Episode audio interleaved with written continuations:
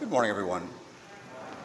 So, over the course of the past several years, at least three or four times, I have tried to read from cover to cover Barbara Tuchman's sort of magisterial Pulitzer Prize winning book called The Guns of August. And it describes in very great detail the weeks leading up to the beginning of World War I. But every time I go back, I always get through chapter one, and I'm always just sort of moved by how beautiful it is and the meaning that is present there. In the first chapter of the book, she describes the funeral of Edward VII in the year 1910 in London. She uses this very beautiful, evocative language, and I'd like to read a passage from it to sort of set the tone of where I'd like to go today. She writes, quote, So gorgeous was the spectacle on the May morning of 1910 when nine kings rode in the funeral of Edward VII of England that the crowd, waiting in hushed and black clad awe, could not keep back gasps of admiration.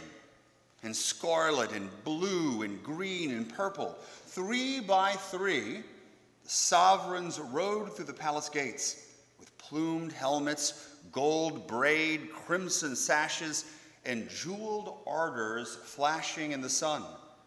After them came five heirs apparent, forty more imperial or royal highnesses, seven queens, four dowager and three regnant, and a scattering of special ambassadors from uncrowned countries. Together, they represented 70 nations in the greatest assemblage of royalty and rank ever gathered in one place of its kind, the last. The muffled tongue of Big Ben told nine by the clock as the cortege left the palace, but on history's clock, it was sunset. And the sun of the old world was setting in a dying blaze of splendor, never to be seen again. Unquote. Beautiful passage describing this old age. We're talking just about a hundred years ago of the kings and the queens and all their spectacular garments that in four years, the advent of World War I and the destruction and death on a scale never before seen or never before imagined radically changed Europe and the world. And then, if this was the setting of the sun, what happened during and after World War II put the nail in the coffin of the old world, particularly in Europe. Things would never be the same again. To go back and read about or look at images and pictures of this funeral, you think it was 500 years ago, but things have changed so much in our century. But right in the middle of that, between let's say 1910 and 1945 and the year 1925, Pope Pius XI issued a letter called, in Latin, Quas Primas. It was a letter that officially set up the solemnity of Christ the King that we celebrate today. Even though we've called Christ the King throughout all of Christianity, many people might be shocked that we've only actually celebrated it officially throughout the church for less than 100 years. And he issued this letter after World War I and before World War II in response to the ascendancy of secularism in the world and the rise and spread of the threat of communism. And he said that this letter had three specific goals. The first, my, uh, not just the, the, the, letter, but actually the feast of Christ the King. The first goal was to encourage and promote nations to respect the freedom and autonomy of the church. The second was for leaders and lawmakers to allow their minds and their governing to be directed by Christ and his teachings. And then third was to encourage the faithful to keep Jesus the King at the center of their lives. It was a complete failure. None of this happened in the years afterwards, and specifically, it didn't happen today, whether it be in the world or in the church. Society, particularly Europe, is more secular than ever to the point that they refuse even to admit, the EU, its Christian roots. Here, rights of the believers in the States and Europe and across are circumscribed. And they can't really promote worship or their opinion in public. It's got to be uh, put in this private sphere. And then the church, faith has collapsed. Across Europe, there are probably less than 5%, or 2% even, who go to Mass every Sunday. And in the US, 25% is the average of baptized Catholics who actually attend every Sunday. He's heard the stories of sin in the clergy, confusion and teaching over the course of the past several decades. It was a failure. This establishing of feats, is as noble of an idea as it might have been, and I'm glad we're celebrating it, it didn't bring about the changes he'd hoped for. So, what do we do today? Catholics who are at Mass, believers who are still here to celebrate the solemnity of Christ, the King of the universe. How do we move forward? I think there are two directions that we can go in. One is one that I see, and I'm sure most of you are aware of, is an attempt to go back, to return to the glory of the church before Vatican II before the corruption of society, before the summer of love, before the entrance of modernism. To go back to the old Mass and only the old Mass. To go back to a papacy that was more defensive than going outwards, a one that was much stricter. The tendency to return to this is strong, and it's understandable. It's understandable because particularly amongst the youth who've grown up amidst so much chaos and disorder and strife in their families and in culture, it is a desire to return and have orders and, and order in their lives. And to a degree, there's nothing wrong with that. Beautiful liturgy, the clear teachings of the church and the practice of the faith. The problem is, it can become anachronistic. It can become reactionary and even sectarian if we are not careful. But I've said it before and I'll say it again this idea that somehow the church back then, in the 20s, 30s, 40s, or 50s, was strong and robust. If that's the case, then why did it completely collapse after Vatican II? Why did churches just empty out? If it was that strong, the faith was that real, it would have been able to withstand the earthquake that struck culture and the church. For me, that's one way. I don't think it's the way that we really need to go.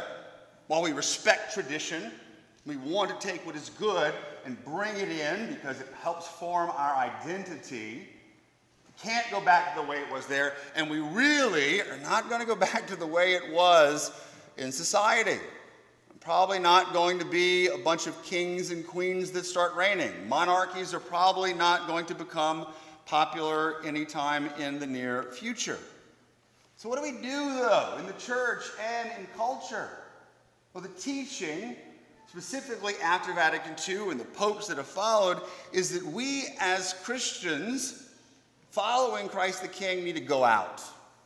To go out into the world, into society, into culture, and to evangelize, to be the leaven, to bring the good news of Jesus to a world that has lost sense of God and what is right and wrong. But if you try doing that, you realize how difficult it is. Jesus never promised success, and in fact, he seemed, at least on face value, to be a failure in dying on the cross. So, quite often, our efforts will seem to be fruitless. And so we can despair and want to give up. What do we do though? How do we move forward? What I think is there's a secret there, something that I firmly believe. And it comes from this little book that I've talked about before by the Swiss theologian Hans Urs von Balthasar, great friend of John Paul II and Cardinal Ratzinger. In the book Razing the Bastions, written in 1952, it's a programmatic book, but it was prophetic because he saw the problems in the church before the 60s and the way that it become closed in on itself, very, very defensive, putting the walls up. And he said that we need to, we need to raise the bastions, R A Z E, tear down the walls and go out and evangelize, to go out into the culture, to bring the good news. He was one of the ones that predicted the hour of the laity, that things had to change. And within just 10 to 15 years, there was that radical change that he predicted. Of course, didn't necessarily go the way that we had hoped after Vatican II, but he also gives something else in there I think is so important. That if we are going to go out and we are going to evangelize, what are going to be the tools or the gifts that we use? And so, keeping in the theme of kingship and rulers, we, like King Henry V said, must go once more unto the breach, into the battlefield, into the culture. But what are the tools, what are the weapons that we are going to use? We could use truth to be able to teach about the faith and the, the goal of apologetics but the fact of the matter is, it really doesn't work. People don't use reason anymore. The church uses the natural law theory in order to try to teach people who are unbelievers about what's right and wrong. Uh, people, it doesn't make sense to people anymore, no matter how you explain it. I'm not saying we shouldn't give that up, using our reason, but it seems to be ineffective. Cardinal Ratzinger says the way to move forward is through beauty beauty of art, and the beauty of the Mass and the liturgy. And this is good and important. This is why we do what we do in trying to offer fitting worship to God, the great tradition of Christian art. But the truth is, as nice as it sounds, if I played a beautiful Mozart Mass for most Christians and Catholics, they get bored in three minutes. No one care. It's not really efficacious anymore. If it was, high masses would be filled all of the time. People would be flooding to classical music concerts, but they simply aren't. Simply aren't. So the third way is the way that I think Balthasar gives is the genuine solution. Not truth, not beauty as good as they are, but what we would call the other or another transcendental. And he says this one can talk all they want, they can show beautiful things all they want, they can fight and realize that people are going to fight against them, fight against the church, fight against what we stand for. But he says one can fight against holiness. One can forbid it in a certain external activity, but one cannot refute it. You can refute truth, you can refute beauty, but you can't refute holiness. It is simply the greater power, and always a power of intellectual conviction and demonstration, too. Quite clearly, holiness is the best proof that the church still has something, indeed, everything to say to the present and the coming time, despite her age and her wisdom of old age. The way that we are going to be able to go out and teach and evangelize, to go out into the breach, is primarily through goodness, through our own holiness, our striving to love God and to love our neighbors.